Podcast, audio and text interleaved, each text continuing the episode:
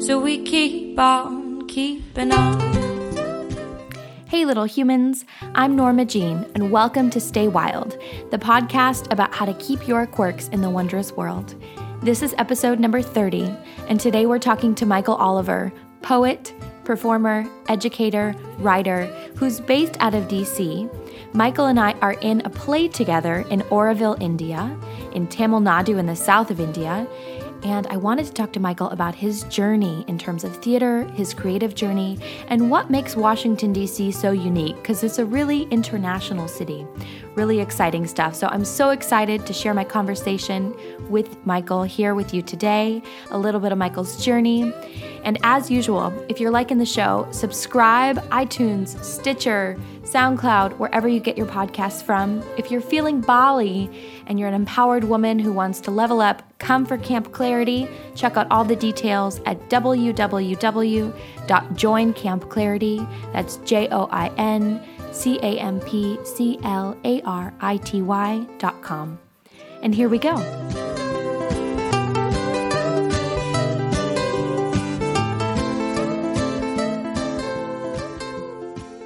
All right, humans, we're live from India today, and we're speaking to Michael Oliver, who is a poet, performer, educator, and writer. Welcome to Stay Wild, Michael. I'm happy to be here. So, we're here in India because uh, we're both in a play, which is really exciting about Orson Welles, and you're playing the title character. Um, but I want to talk a little bit about your journey in terms of your creative process, what you do, and how you got to where you are now. How did you start on your creative process? How did I start on my creative process? Well, I started off as a poet, and that was way back like 15, 16 years old. Okay. Right? I had um, I read Steppenwolf by Herman Hesse. Right? And though I, I don't know how much of it I actually comprehended at 15 or 16, I definitely connected with it. Right? And I immediately wrote, started writing poetry afterwards. right? and so, yeah, I was a poet for many years. Um, when I say many, I mean all the way up into university, college. And then, about when I was a sophomore in college, that's when I started doing theater. Um, and I entered theater more as a playwright because I had mean, had this idea for a play, and it, I didn't really know that much about theater at that point. What was the play? It was called The Juggler, right? And it was really sort of this very strange, metaphysical, symbolic play about probably more about my identity and my persona because everything was symbolic in it. Nothing was really practical, physical, or tangible, right? So I started taking theater courses, acting courses, because I'm a by nature I'm an extreme introvert. Right, I um, usually very reticent around people. I don't really share much. It takes me a long time to get to know people. I have to be very comfortable with them. Um, but you know the acting. So I, I, I went to at I, I approached acting very much as someone who was in a foreign territory, right? and so the just the skill of acting, it be it really was a skill that I could learn. It wasn't eh, by any means a natural talent, right? My natural state of mind is to be s- sedentary, to sort of journey within. So more of a writer. Well, yeah, or more of a, I guess, a more of a sort of a mystical poet, I would say, you know, where you really are just swirling within your own sort of imaginative depths, right? the external world was something that was uh, I approached with extreme caution. And- But you because you created your own internal world. Right, right, right. But I, you know, but you know, so I started studying theater really is because I became curious about the external world, really. Right. Right. Interact, interacting with the external world with people, right, in a more um, fluid way, more sensible way. Because again, I'm I'm very I'm still not very good at parties and that kind of thing. um, but I, you know, I've learned. Who some is? Who's oh, great there at are some people that are extremely good at parties. No, I'm very good at parties, but still, I know exactly what you mean. I know exactly what you mean. you know, So- uh, small talk is not something that I'm very good at. But although I'm, I'm good at asking people questions now. Hmm. So I can engage conversation. I can ask them what they do, or ask them you know, what their latest creative project was, and get them talking, then interact with them. Does it level. ever relate to your writing and how you develop characters? Does what? The question asking. well, no, question asking I think is is one of my fortes. Even as an educator, I'm a, uh, at the University of Maryland, and I, I teach at the University. of I teach professional writing, which involves a lot of knowing what kinds of questions to ask. Right, so I'm constantly working with my in my classes with my students on how to explore a topic by asking questions and not assuming that you know the answers to anything. Um, yeah, so I mean, questions sort of the, the realm of questions is the realm I'm very comfortable in. So I'm very comfortable with not knowing. Right. In fact, I assume I don't know anything about the external world at all, and that's sort of That's a pretty smart way to go about things. what kinds of questions do you like to ask? When you're exploring a topic or you're writing a character, what are some exploratory questions that you that you uh, maybe are your go-tos? Well, a lot of them are, you know, the, the initial ones are very much your journalistic questions who, what, when, where, why, how, hmm. you know. But then as I get more information, I'll explore in more depth. I, you know, um, so at some level, I'm more like a, a detective, whether it's a detective of what actually happened or it's a detective of what are you actually thinking or what are you actually, you know. Hmm. Uh, and as a director in theater, I mean, I, I very much use the question format. I very seldom tell actors what's happening. I ask them questions, right? Because it makes, you know, I have found that when I do theater, particularly as a director, you know, it makes very little difference what I think is happening. It makes much more difference what the actor or the performer thinks. Now, I definitely have a vision, and so the questions I ask are usually related to how I see the play. Um, but sometimes I'll, just, you know, the director, the actor will present an answer to a question that I had not seen, and then I'll sort of tweak my vision in accordance with their answer. You've been directing plays for maybe 30 years plus? Thirty years plus. Yeah, a long time. Yeah, my first play was back when I was like 21. Um, so yeah, so it's 40 years plus. 40 years plus. All right. And what do you believe the role of a director actually is? The role of the director. I mean, you. I mean, director clearly is the conductor, right? You know, because I mean, the director has to have sort of the overarching sort of idea for the production in mind, The big picture vision. the big picture vision. Now, my big picture visions are usually not. I don't go in and tell the set designer what the set looks like but I go in and tell the set designer what the dynamics of the set needs to be, what it needs to evoke, you know. And I very much approach the actor in the same way. I very, I don't go in and tell the actor this is what the character is, but ultimately there are certain relationships that need to be in the play. There are certain dynamics that need to occur in order for the play to work. so I, you know, I have an overarching vision, but usually it's around concept or idea, hmm. right? And so the I very much like to be surprised by what any one of the other cre- any creative partner has, right? Because the director really is not a creative artist; it's more of a sort of the vision artist. You know, the director really is not responsible for creating any particular thing on stage. They have the actors that create the characters, the designer. You know. So yeah, I'm simply the conductor, the orchestra. Okay, yeah, I uh, I heard a quote years back in business school about how um, I think I think it was one of the large oil companies. They had their executives go and sit in with an orchestra, and um, you know they asked they asked the conductor, "What's your job?" And he said, "My job isn't really to do anything. They could all do it without me, but they do it better with me." Right. Right. Yeah. And yeah. And that's and that is definitely the role of the director. Now, it is very possible for the director to completely screw up everything. so it's a very it's a very I, I consider it sort of like it's a very dangerous role to play. because if you you can really mess people up, right? You can sort of give them wrong information. You can if you if you force them in a certain direction that's sort of antithetical to their their um, sort of innate sort of psychological sort of orientation.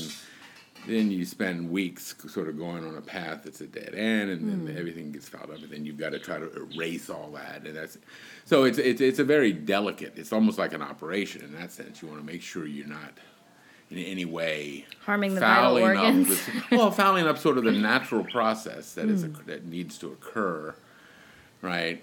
When people are creating something, right? Because ultimately, creativity is, I think, is a it, there is a certain sort of natural, organic process that occurs, right? But it all originates ultimately from within, and then it begins to interact with others, particularly in the theater realm of theater. Yeah, absolutely. And you you've written poetry, you've directed quite a number of plays, you teach writing, but you also write as well. Right. So what is your creative process when it comes to writing? When it comes to writing, um, And we are here in India, so there are going to be there are going to be motorbikes, maybe barking dogs. I don't know if you guys can hear the birds and the bugs, but we're definitely out here in rural India in Tamil Nadu in the south. So I'm glad to bring you guys here with us, but there are going to be a couple little noise things.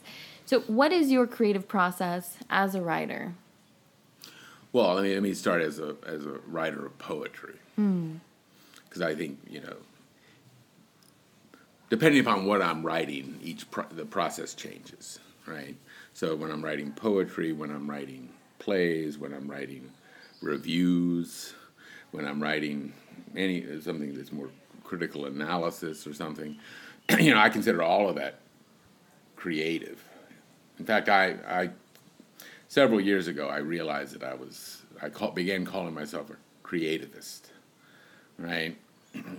I think now that I've seen that term on the internet now, but as a creativist, I, I realize that no matter what I do, I approach it in this spirit of creativity, hmm. right? In other words, for me, the, the creative process well, anyone can create at any time, right? But ultimately, when you're talking about the creative process, you're hoping to create something that is actually achieving the objective whatever the medium is and whatever the goal of the work of art is, right? Do you always have the goal in mind first, or sometimes do you get the do you get the jolt, the lightning bolts of, of inspiration? Well? I mean, with with poetry, it's very. I don't usually have a goal in mind, right?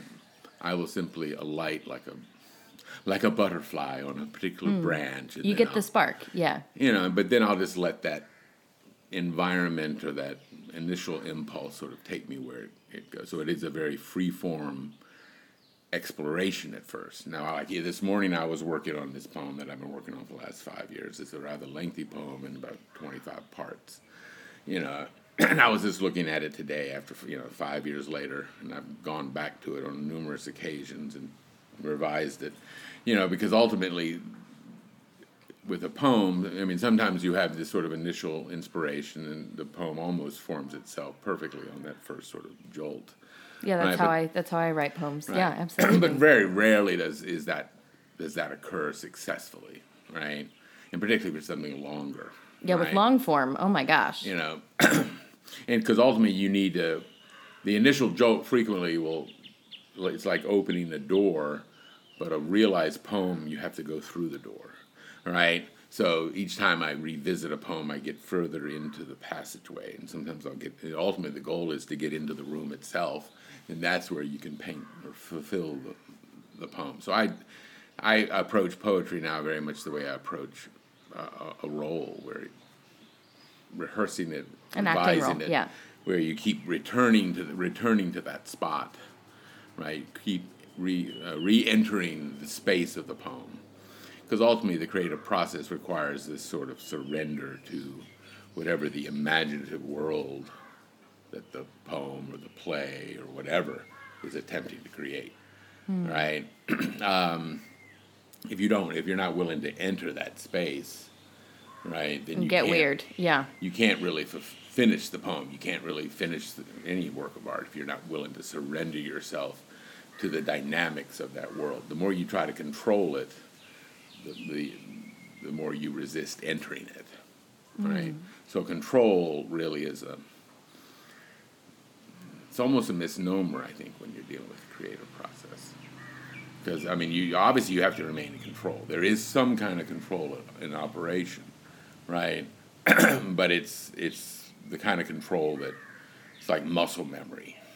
It's the kind of control you you know, if you've developed enough craft and experience, you can surrender yourself and ultimately still remain articulate, still remain clear headed, and all those things that you need to be in order to really realize a, a work of art without going bonkers. Yeah, and I think what you said about entering the tunnel is really interesting, you know, and, and surrendering in terms of creating the conditions and creative conditions. What do you need to create? Well, I mean, you need to have You personally. what I what I need. You and then what do you also tell other people? Yeah, I want both. uh, well, I mean, I need I need some solitude. Right? You need solitude. Um, I need solitude, you know, and I need to have enough sort of time, sort of at either end, that allows me to sort of free myself from any constraints in the external world. Right? I mean, like right now, I, even I do little short little thing. I write some original stuff, but very short, and I don't worry. I'm not trying to finish anything. But revising is different, you know. But but but I because I right now I'm just so in this new environment. I'm really not sort of liberated to Oh, because we're in India. Yes. yeah in India. Yeah, we're I'm in out a new here. Environment. I'm not like settled, and I'm not you know This is your first time really spending an extended period abroad. sure. Yeah. Mm-hmm. Yeah. Uh, well, I mean, I've spent some Right, in Mexico in with your Mexico. family. Yeah, But yeah. Mm. um, so I need that solitude, Right.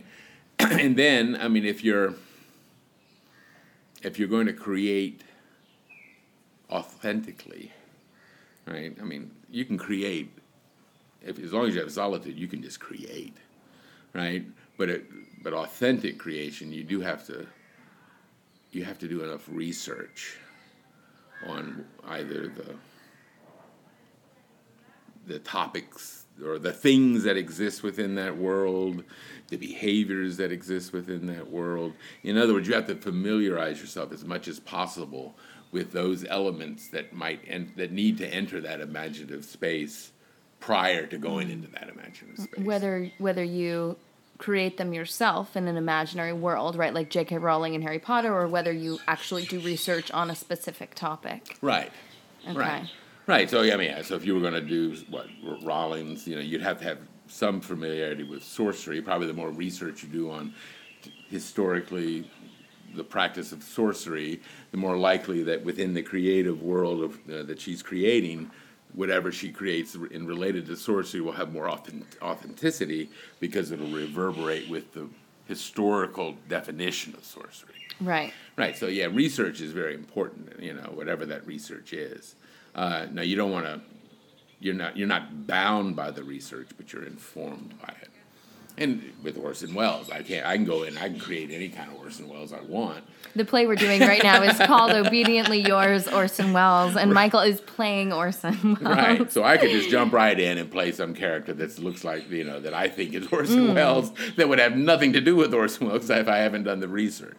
So you're trying to do. I try to do enough of the research so that my creative energies will ultimately swirl around some of that information. So that part of it, that's a very important part of the process as well, the research part. Um, and then I, I really, I mean, then there is the, as I mentioned before, the rehearsing part, the revising part, to sort of try to gain as much sort of external awareness as possible of what you created, which I think is extremely difficult to do sometimes. Where you're, I mean, I mean, as an actor, you're you have to be in the moment, and you have to just create, and you just hope that what you're creating is working. You have your director there that will give you feedback, and you can trust your director to a certain extent, some more, some less, whatever. But ultimately, you've got to trust that what you're doing is is effective. But you know, the more you rehearse something, and the more you you just you understand the dynamics of stage, you the dynamics of character and relations, the more you can sort of get a sense of it from yourself. Because I've done a lot of one man shows without a director. Did you write them yourself? No, no, these were actually I, for the last five years I've been performing a lot of poetry, hmm. right? so, but I've been doing it in a theatrical a theatrical context, you know. But you're as a, when you're directing yourself, you you still surrender and you're just in the now. But then you step out and you begin to evaluate the shifts that you can make or how, what kind of impression it might be making on an audience right? And then on so yeah so but so that's that third eye where you you you you you know enough about what you've done and, and sort of how the, the stage works or how any particular medium works so that you can look at it and evaluate it. Yeah so you have the surrendering process the research process the surrender the rehearsal and then the critique So it's a process. it is definitely a process Fantastic. And what made you fall in love with theater? What was it about theater that you just Well, I mean, the, what, why I love theater and why I continue to love theater has to do with the creative process of a collective. Right? I mean, as a poet, I was very, I love just the process of me creating and entering that creative spirit, that creative sort of space where anything is possible when you're exploring things that are dangerous, psychologically strange that are within you. You know, because each of us is a universe of the familiar and the unfamiliar, the happy and the despotic, whatever, hmm. right? And so, as an individual, I was very familiar with that, but I became interested and I fell in love with sort of the process of working with others within that creative spirit, right? So, like, uh, you know, now it, sometimes it takes a while to really get the a company of people, an ensemble of people, or even just two people, sort of familiar enough with each other, comfortable enough with each other, so that they can begin to actually interact with one another in a way that's creative, right? Because ultimately, creative requires a level of abandon, right? But abandon and a, a level of abandon that allows forces within each of the participants to come out, interact with another person, have that person not think it's strange, not simply pull back, but simply take it and deal with whatever they're getting, right? you know, and then have those interactions work and, and develop and, and then to be able to repeat those interactions because they have to be authentic, they have to be real, they have to be as if for the first time each time.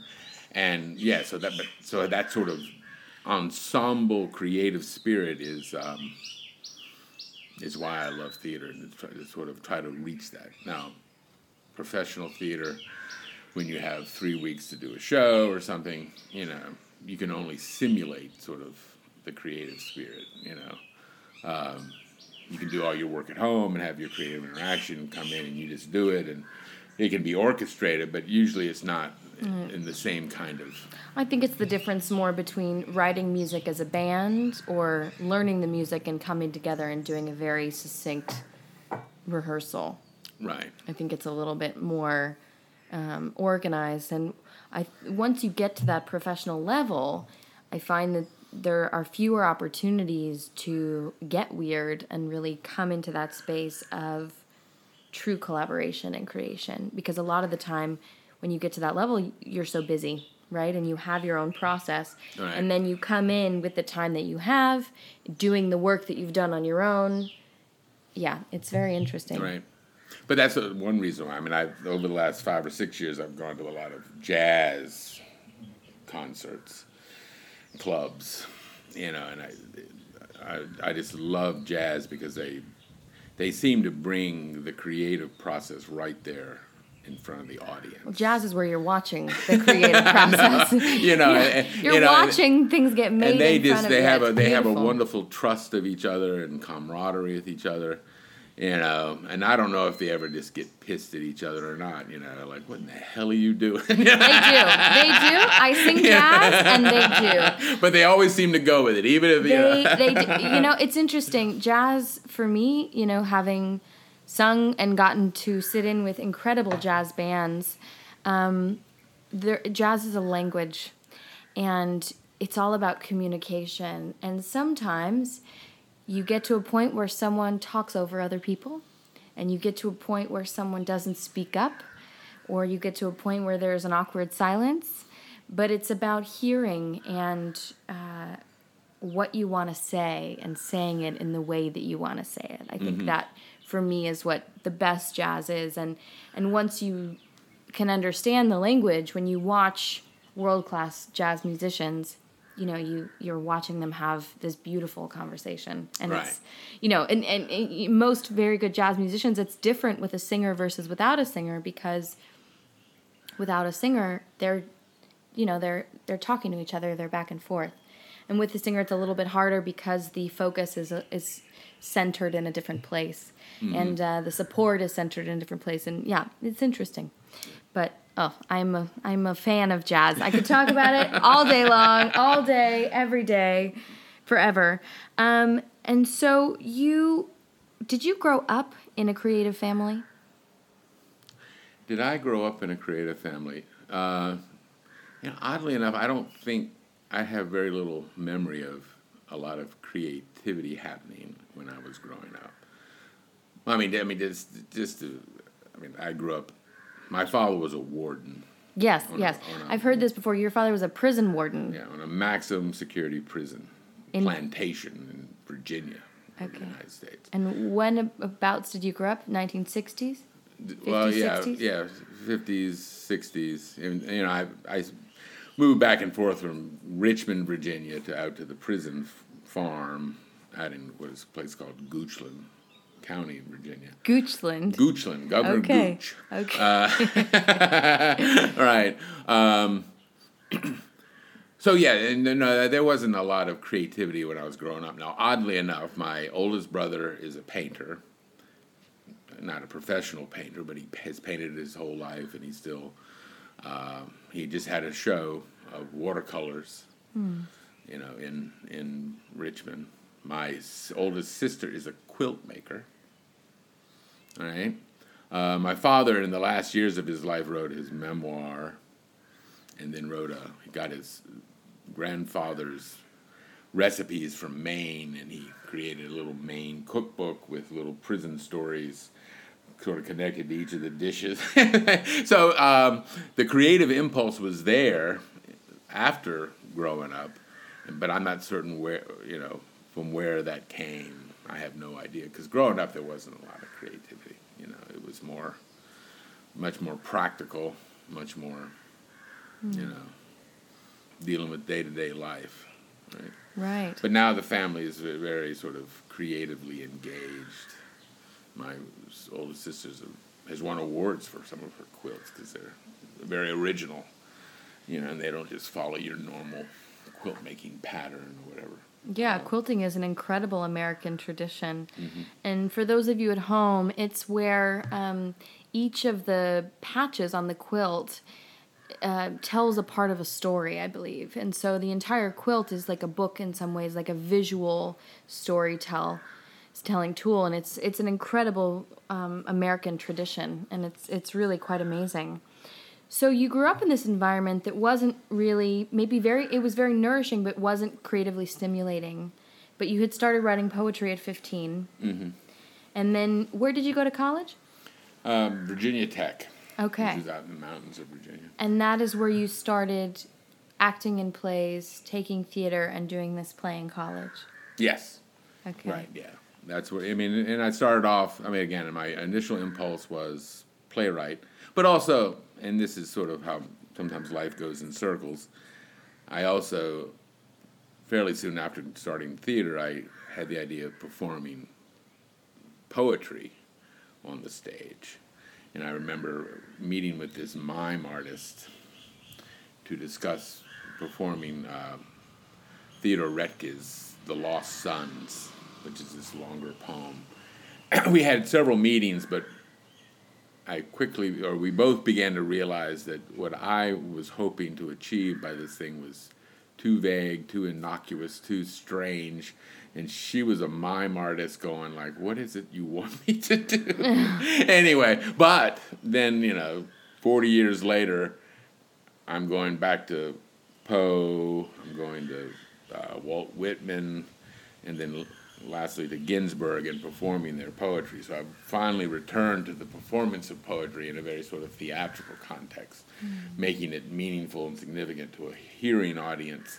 Because I mean, I mean now in, in America there's a lot of slam poetry, there's a lot of performance poetry, but taking classical poetry and sort of bringing it back to the its oral tradition because it ultimately was a very oral form. Um, I've enjoyed that quite a bit. Um, I'm not certain if that's answering whatever question you're. No, it definitely does. um, and you and, and Jill, who is the theater director of the Orville Theater Group here that we're working with, had a theater in D.C. Yes. quite a few years ago. Back in the 80s, 1983 is when we first met, and that was Jill, myself, and then my wife. She wasn't my wife then, Elizabeth Bruce. Yeah, we formed a group called the Sanctuary Theater. Um, this was the beginning of the Ronald Reagan years, and so we formed a theater that was going to, we called a theater of conscience. Um, so our specialty was to try to and this is sort of again comes out of my roots in theater because I mean there was the creative process, but then ultimately I I fell in love with theater because theater ultimately rep, is a way for a community to speak of itself, right? and so I I didn't feel like there was any theater in D.C. that really spoke of what D.C. was, or, or at that time, or what D.C. is. In other words, there frequently it was for tourists, or frequently it was for maybe a small slice or segment of sort of the more moneyed population. And so I wanted a theater that really tried to speak of what of of what DC is in, in its in its diversity, right? And so it started off more as a um, sort of interracial theater, because at that point, DC is like seventy percent African American and there simply is, there's no African American theater. There are no plays that deal with African Americans, except maybe in some African American churches or something like that. So very niche. Yes, right. Now, back in the late '60s, early '70s, there had been some theaters that uh, Arena Stage, for example, that might be known, that your audience might know. Uh, one of the first sort of non-profit theaters in America. They had they had an inter, they had done interracial casting right?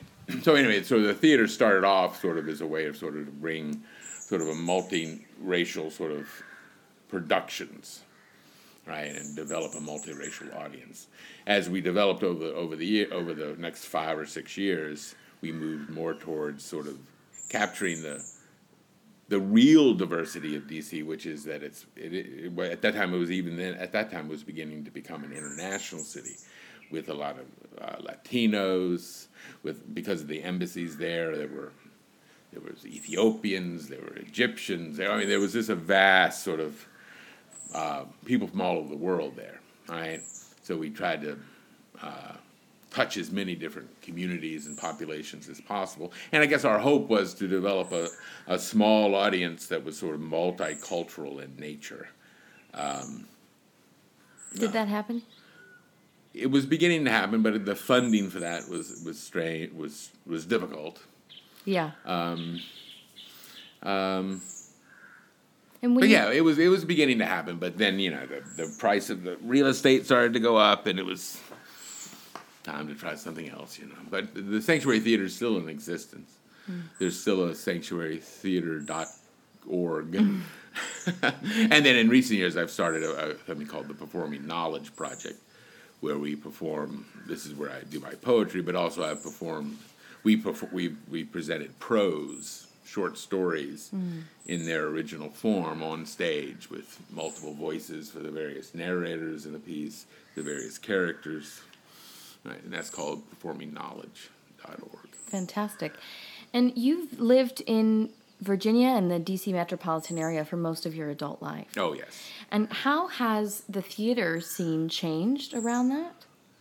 Okay. Um, as society has changed, as it's become more international, especially with the current political climate in DC?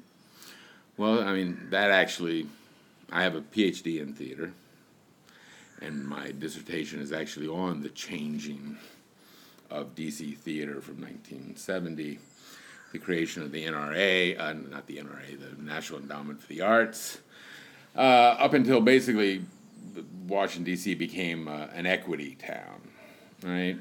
Because 1970s you had the establishment of, of, the Kennedy Center, which is the sort of national the- theater performing arts institution of America. And they give out awards every year, the Kennedy Center honors, and they honor people who've contributed, I think, throughout the arts. Right. And yeah. their uh, original initial vision was to bring groups from all over the country, even community groups all over the country, to bring them to the Kennedy Center so that it would be a sort of a place where the national performing arts could be seen.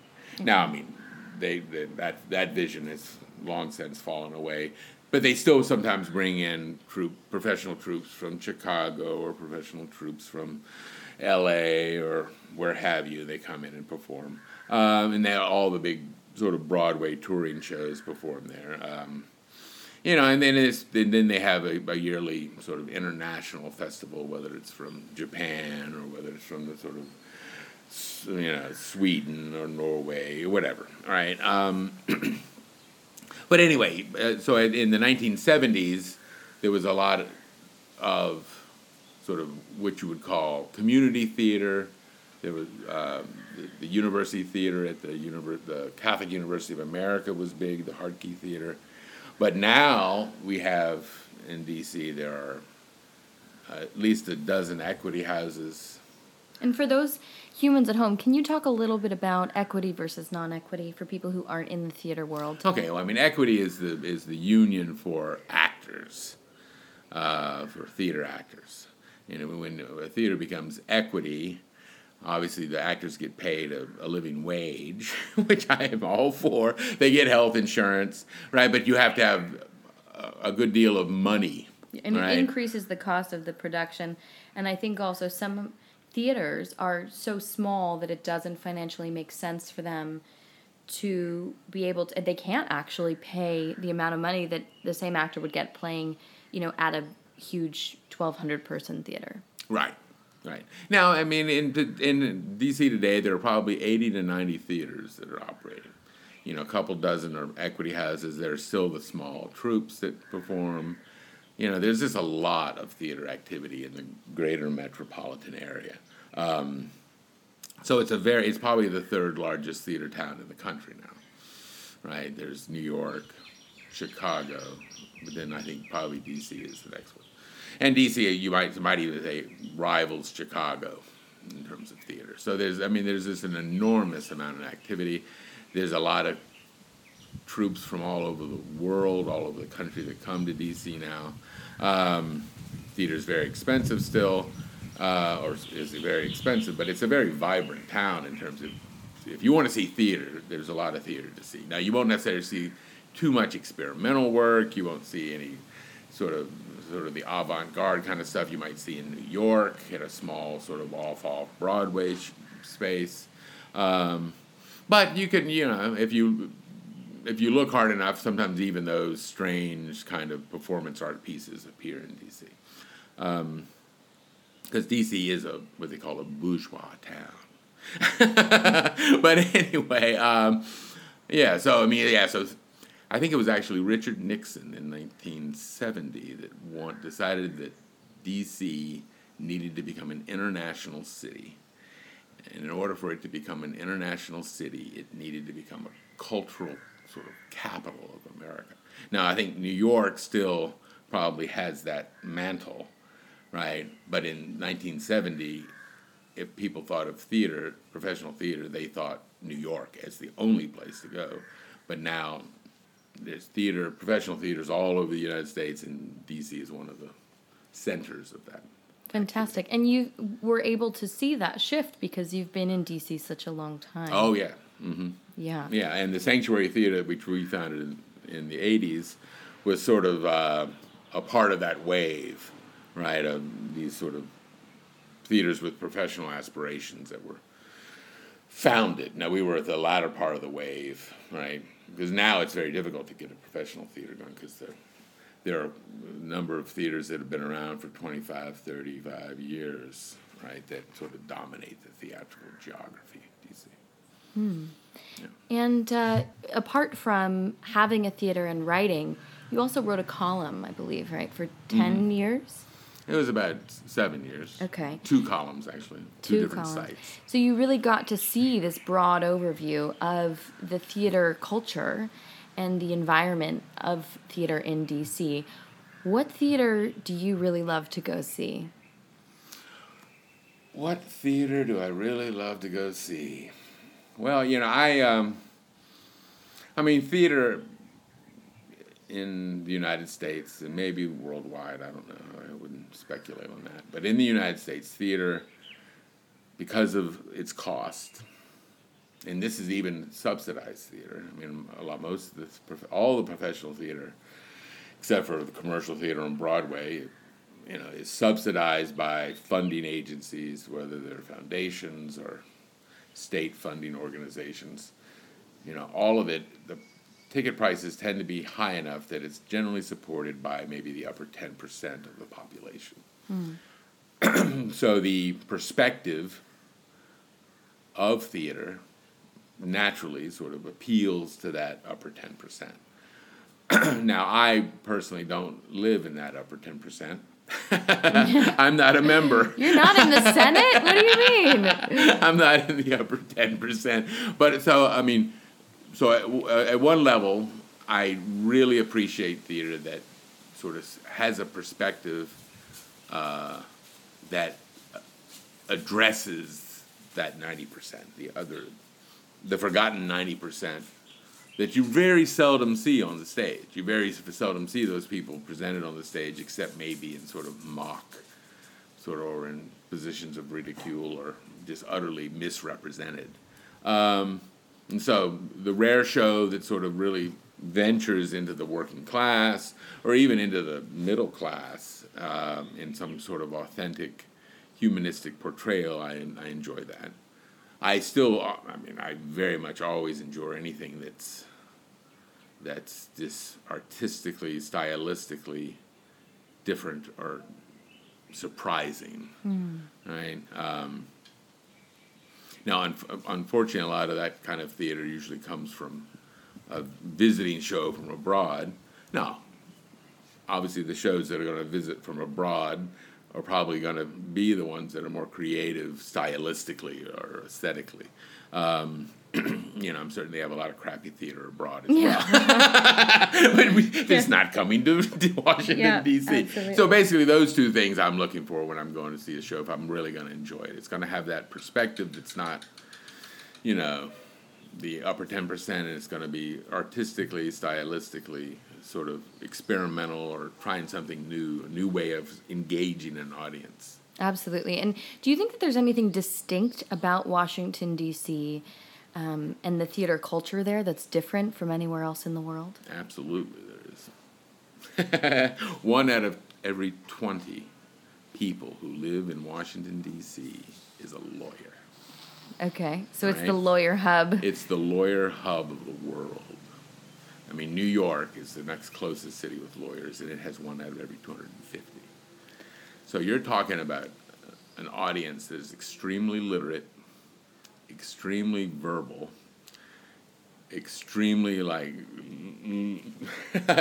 linguistically nuanced, right? And so you see a lot of plays that are that are very verbal in there their presentation. There's one theater that specializes in it, and and I've seen a lot of good shows there. It's called the Studio Theater.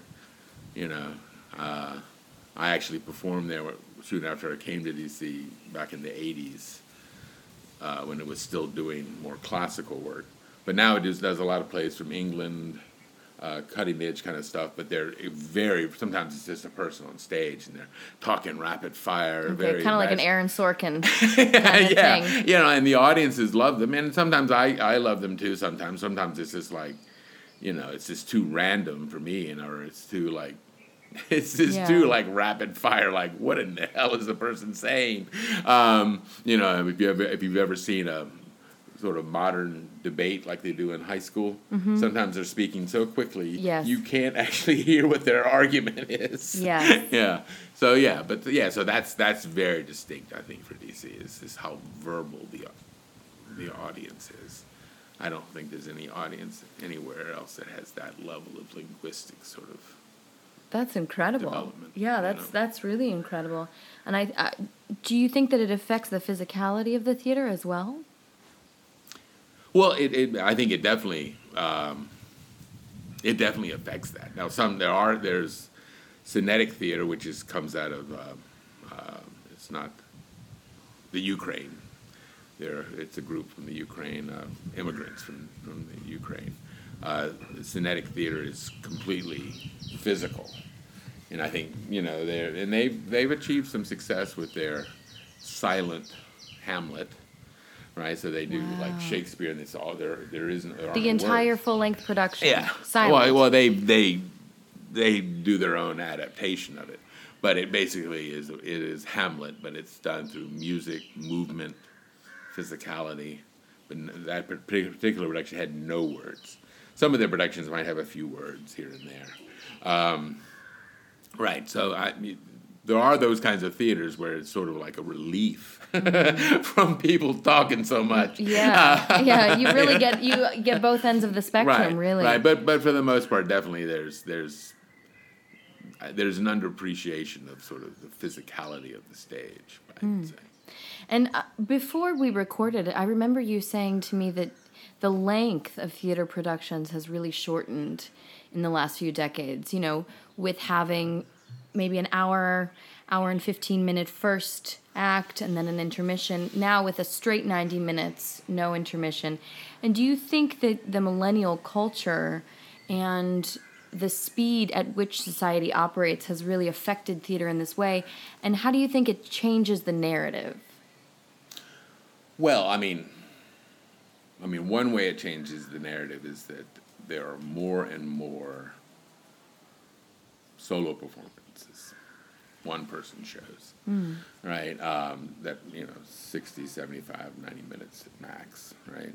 and with a solo performance, there isn't really any traditional drama on stage. So the conflict between characters is eliminated. So that, you know, it becomes much more of a storytelling form, right? Um, so that's that's definitely has direct impact. Now, also, I mean, with the with the advent of the, you know, full length one act, sort of paralleling that development is the sort of a, a cast limitation of probably no more than six characters. I, again, because of cost, a lot of theaters will are looking for two person, three person, no, but no more than six person plays. Hmm. Right. So, so in a ninety minute production, you'll have much more probably development at, at some level development of relationships and sort of the psychological dynamic because it's focused on uh, a select few characters. Yeah. Um, so it's really scaled down. Yes. So, um, so I mean, and I think that it focuses the narratives. I think the narratives are much more focused in that regard. Now, which this does not. I mean, of course, you still have the bigger musicals, but even some of the musicals now are two-person musicals or three-person musicals, right? Again, because of the cost, trying to keep those things. But it ultimately creates a much more sort of intimate space. But then the number of intimate spaces has increased dramatically, right? And uh, there's nothing. I mean, the difference between there are two Shakespeare theaters in D.C. One is the uh, Shakespeare Theater at Harman Hall, and it's got like a 1,500 seat auditorium. The other one is the Folger Theater, and it's got like 250, right? The difference between those, just what those two spaces, how they change a production, is just remarkable in terms of just how intimate the Folger productions are and how nuanced they can become because of this The intimacy, the of the venue. of the space and the, the closeness of the audience to the actor, right? the the Harman Hall has done some magnificent productions, but they tend to be the spectacle is much more emphasized, you know, and you really can't get as you can't focus as on much on the details of behavior, on the details of interactions as much. So yeah, so yeah, it's definitely changed the narrative. Absolutely. Cool. We're going to take a short break and then we'll be back with Michael Oliver.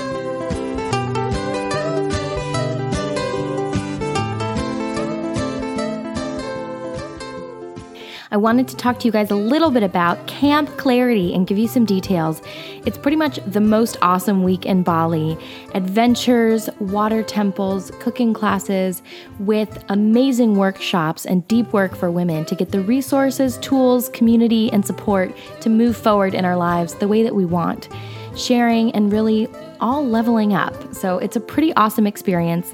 If you feel called to come, check it out at www.joincampclarity.com. That's join, J O I N C A M P, clarity, C L A R I T Y.com if you feel like it's something for you. So all the details are there, and it's just an awesome week for women in Bali.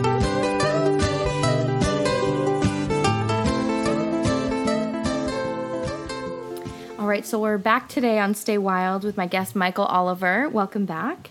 And before the break, we were talking about your history in terms of poetry, performing, writing, and then moving into really the theater culture of DC and how it's reflected in the overall overarching political culture of DC, right? One in 20 people is a lawyer.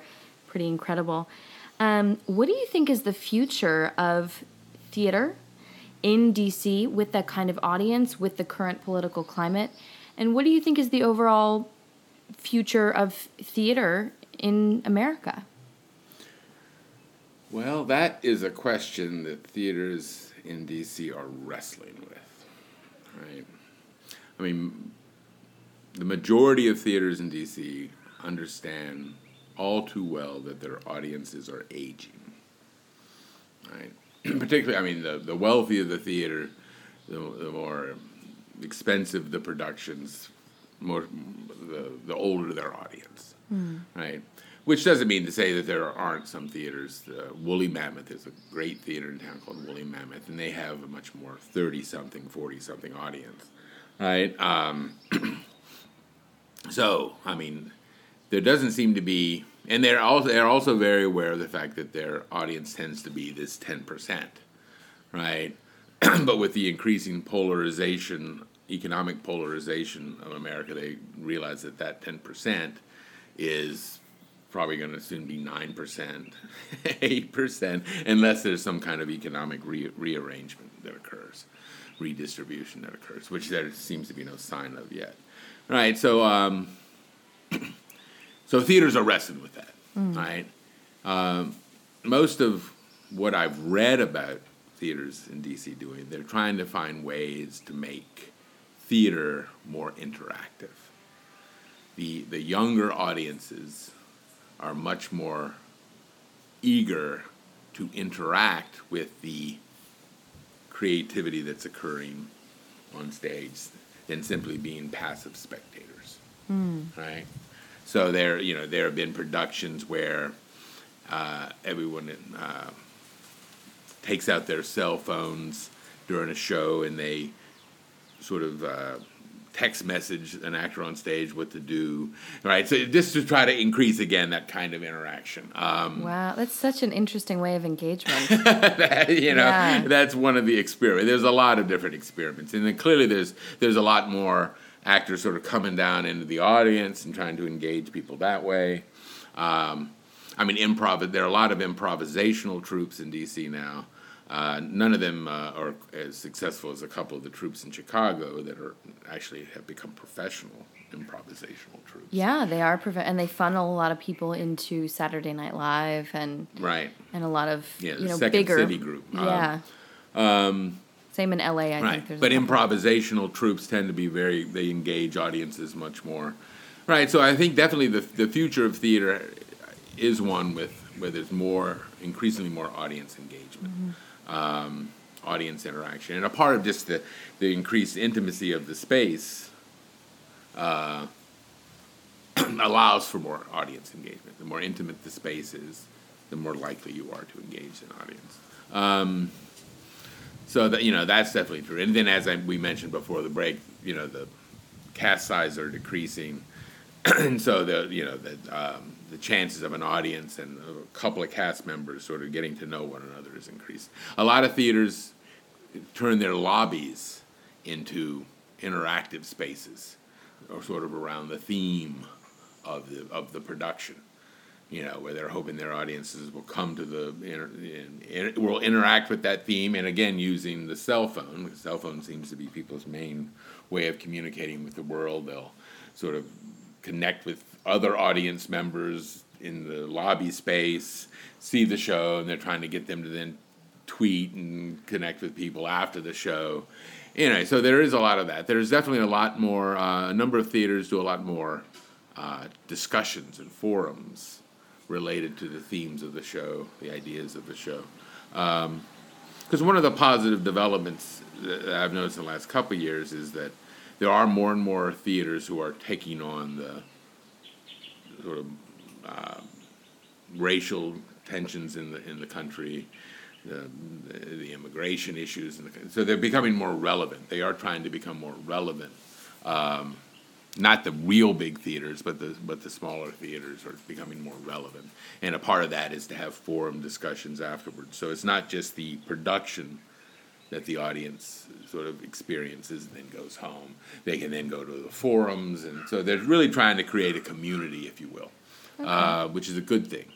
Um, you know, because I, I mean, I, if, if theater doesn't create a community, right, then I don't think it'll survive. It, it's always dependent upon. For, you know, that's just me. It's always dependent upon the fact that it's it is a community the whole notion of a community theater, in some sense, is a misnomer. Even a professional theater is ultimately a community theater, right? Because it really depends upon the community of people that have that regularly attend that theater yeah. and interact with that theater and the, and the ideas and messages of that theater. Mm. Um, so, I mean, I think that's the real future. Uh, because ultimately, theater, unlike most other art forms, I think allows for genuine human engagement, right? And as long as ultimately theater has to sort of stay true to that fundamental principle that it's human engagement. So even though people are in their cell phones, they're taking pictures of the world in the theater space. They're encouraged to sort of look each other Unplug. in the eye and actually talk to one another and actually discuss with one another. So the more the theater can encourage that kind of interaction, I think the better chance it has of actually surviving because then that's its niche. Human engagement human interaction. Two people three people a dozen people a hundred people interacting getting to know one another sharing some common bond. Common experience. Yeah right well the theater event becomes the common experience they share yeah yeah Fantastic. Well, thank you so much for coming on the show and stay tuned because Michael will be reading today's toast poem.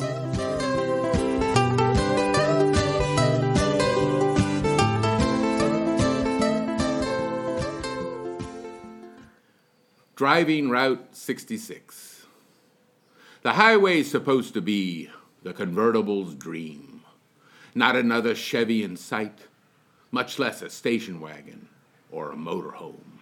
Black hair slicked back like a sea lion, short sleeved arm dangling out the window, cool as a lucky strike.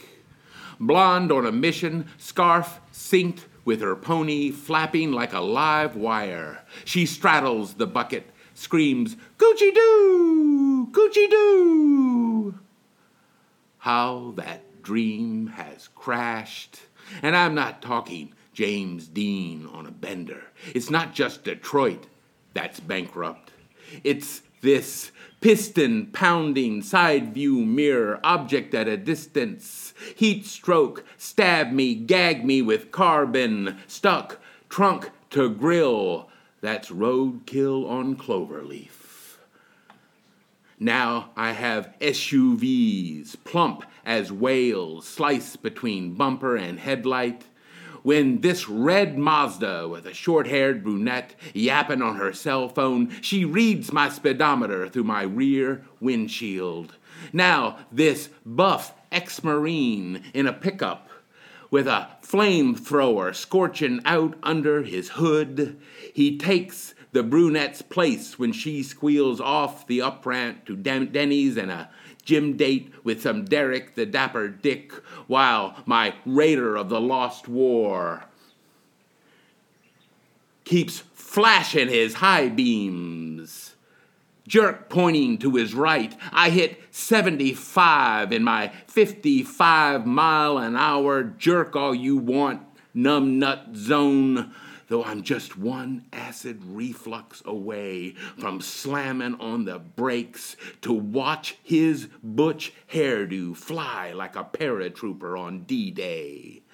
And no, I'm not a masochist, though 85% of rush hour drivers see therapists. 41% sadistic as stink bugs and twice as plentiful. And don't get me started on sadomasochists, a startling 33.6% wax philosophical about head ons with pylons.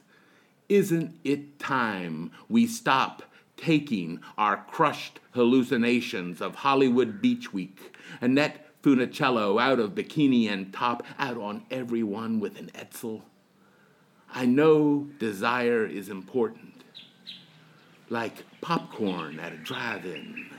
And the West is no longer wild, and a good war is ridiculous.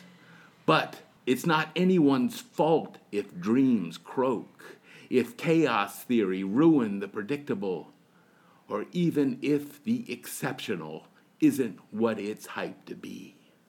So join the herd, you jackasses, and behave like a file clerk. Stop role playing Mission Impossible on your way home from IHOP, and it's all you can eat pancake special.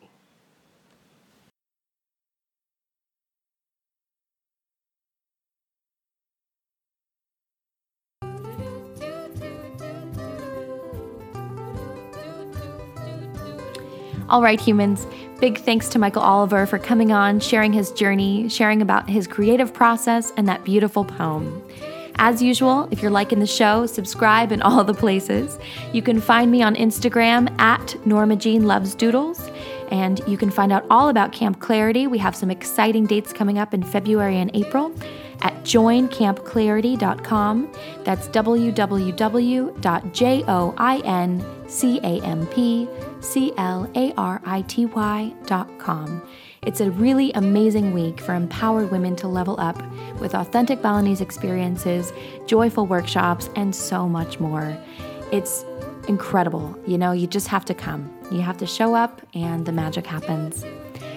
Thanks again, little humans, and until next time, stay wild.